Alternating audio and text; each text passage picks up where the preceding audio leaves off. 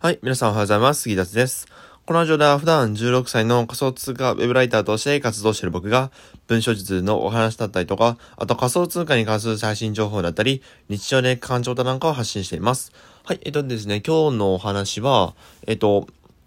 皆ね、皆さんね、案件で結構まあ取られる方多いと思うんですよね。えーまあ、えっと、5社ぐらいのクライアントがいたりとか、あと5人の方からクライアントがいたりとかね、えー、いろいろあると思うんですけども、今回はですね、クライアントって絞らないとダメだよねって話をしようと思います。はい。で、えっと、え僕はですね、このラジオで前々から言っているんですけども、あの、今回、今回がね、初めて聞いた方もいらっしゃると思うんですが、えっ、ー、と、僕実はですね、振り子っていうね、コミュニティがありまして、で、そのコミュニティ内で、えっ、ー、と、仕事を一件獲得いたしました。うん。で、相手からね、えっ、ー、と、クライアントの方からお願いしますみたいな感じで言われて、あの、心よく引き、引き受けたんですけども、えっ、と、その内容がですね、えっ、と、えっ、と、メディア運営なんですね。そう。えっ、と、ブログのメディア運営をお願いしますって言われたんですね。うん。で、まあ結構な高単価で僕も受けるつもりでして、まあサイト設計とか10万ぐらい、まあ取って、まあ、一記事でね、まあ収益記事だったらまあ2万円ぐらい取るかな。まあそれぐらいを取って、まあじゃんじゃんじゃんじゃんお金取ってね、えーと、まあその分成果も出す保証はしますという感じで、えー、やっていこうと思うんですが、思うんですが、えっ、ー、と、なんで今こんな話をするのかというと、僕は、今ね、僕、実はですね、今、えっ、と、何人いるんだ？今、クライアントさんがですね、1、2、えー、どこだ？えっと、1、2、で、えー、3、4、4つぐらいかな？4つぐらいのクライアントさんがです、えっと、仮想通貨の、えー、記事執筆、仮想通貨、仮想通貨で、えっと、ライターチームがあって、で、その野球の、えっと、YouTube ブ解説っていうのがあるんですけども、えっと、その中で、その4件っていうのはもともと決まってたんですけども、そこからプラスアルファしてメディア運営が入ってきたんですよ。で、僕ですね、まあ、春休みでさえなかなか仕事量をこなせない僕が、学校始まってからそんなこなせるわけないんですよ。そう。だから、えっと、僕が言いたいのはですね、この副業とか、まあ、専業の方だったらまだ、まだいけるんじゃないかなって感じなんですが、えっと、えっと、副業でやられてる方得意なんですけども、やっぱ勤務中はね、勤務とか、あと学校行ってる間っていうのは、なかなか仕事ができないわけですよね。まあ僕の場合は iPad があるんでできるんですけど、まあ iPad できるって言っても、まあ、できることはあんま結構限られてきますので、まあなかなか現実的ではないですよね。うん。で、あ僕のお父さんなんかはね、あと鉄道の運転手をしてるんですけども、鉄道運転手なんかもももっとですよね。あの、まあ、勤務中に副業なんかできないわけで、あの、運転席にはパソコンを持ち込んでこうやってバタバタ打つわけにはいきませんから、まあ、相当な時間かけ、かけられるわけですよね。うん。で、まあ、そういう人がほとんどだと思うんですよ。ってことはですよ、案件断っていかないとダメなんですよ。そう。で、えっ、ー、と、じゃあなんで案件にこだわ、断っていかないといけないかっていうと、えっ、ー、と、時間がなくなるからなんですね。もう率直、率直に、もう時間がなくなるし、しかも、えっ、ー、と、低単価の案件を受けてるといつまで経っても自分の時間単価、つまり時給ですよね。上がらないんですよ。うん。僕はですね、今 4, 4社クライアントがいますが、えっと、1つはですね、2円。で、2つか。2つは2円です。2円。で、えっと、時給で言うとですね、えっと、あ、なんかわかりにくいな。えっと、えっと、クライアント今4、4、4、4人 ?4 人って言ったらいいのかな ?4 人クライアントがいて、そのうちの2人が文字単価2円でやってくれる、やってくれって言われてるんですよ。で、文字単価2円で、えっと、もう1人のこの残り2人のうちの1人は、えっ、と、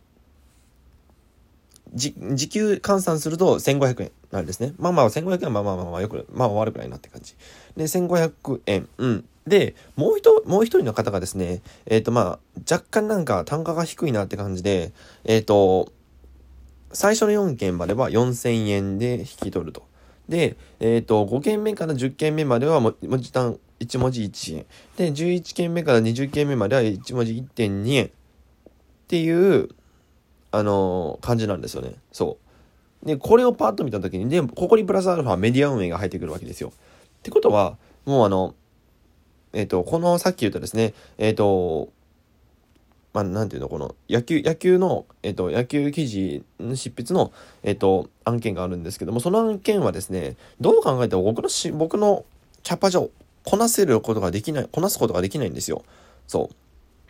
で、えっ、ー、と、まあ、なので、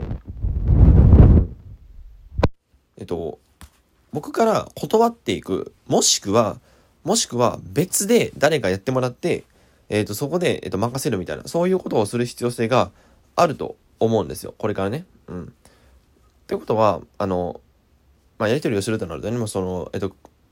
外注費とかもかかるし、かかるから、あの、まあ、少なくとも僕の一人のキャパではこなせないわけですよ。なんかあの話ぐちゃぐちゃになって申し訳ないんですけど、あの、つまり僕が何が言いたいのかっていうと、今僕4人のクライアントがいますと、野球記事の執筆と、あと仮想通貨の記事執筆が、えっ、ー、と、2人で、ライターチームが1つありますので、まあその4人で、まあ4人、4人でよくしたって言ってんのかな。まあそのクライアントさんがいるわけなんですが、そのクライアントさんのうち2人は、まあ、2人、ライターチームと仮想通貨の記事執筆の、のうちの1人は、えっ、と、持ち高2円で、えっ、と、受けてるんですね。で、えっ、と、もう一方はですね、えっと、時給が1500円なんですね。まあ、1500円だとまだ大丈夫じゃないですか。で、もう一方がですね、まあ、持ちなんか 0. 何円とかなんですけど、で、えっと、まあ、専業でもね、多分専業でも結構きついと思うんですよ、これ。うん。なのに、ここに、プラスアルファしてメディア運営で、しかも学校行きながらって、まあ、不可能だなと思って。まあ、なので、えっと、僕はね、えっと、これからこれを外注していこうと、えー、考えておりまして、うん。えっと、そう。だから、あのえっと、僕が今回言いたかったのは、別に僕が外注しますよって話どうでもよくて、えー、今回言いたかったのはですね、皆さんお金稼ぎたいっていうのはわかるんですよ、もちろん。お金稼ぎたいっていうのはわかるんですけども、例えば僕みたいに4人のクライアントがいて、まだ新たに入ってきた。でもこれ以上こなせられないからどれを捨てようかってなるじゃないですか、どうしてもね。それが単価上げてもらおうか、どっちかですよ。で、まあそうなった時にですね、えっ、ー、と、単価が低い順で、えっ、ー、と、どんどん優先度を下げていくっていうのがどうしても必要になってくるんですね。うん。で、えっ、ー、と、こう大前提なんですけど、一人のクライアントが一気に単価を2円ぐらいアップさし、アップしてもらえるっていうのは、まあないです。うん。だって、もともとから予算内で、えっ、ー、と、文字単価1円で最大お願いしますみたいなこと言われて、それで2円でやらせてくれませんかみたいなこと言ってもどうせ無理なんですよね。うん。なので、えっ、ー、と、まあ、文字単価、えっ、ー、と、その文字単価が、えー、低いものからどんどんどんどん、えっ、ー、と、まあ、切って、もう言い方悪いですけど、本当に切っていかないと、あの、自分の時間単価も上がらないし、で、あの、結果的にね、ブラック労働化しちゃうので、えっ、ー、と、これ、ウェブライターとかね、副業の方でも特に気をつけてほしいんですけども、えっ、と、まあ、お金欲しいのはわかるんですが、えどんどんクライアント聞いていかないと自分自身成長できないよって話でございました。はい。えっ、と、じゃあ今日はこれぐらいで終わろうと思います。それでは、えっ、と、今日も引き続き頑張っていきましょう。バイバイ。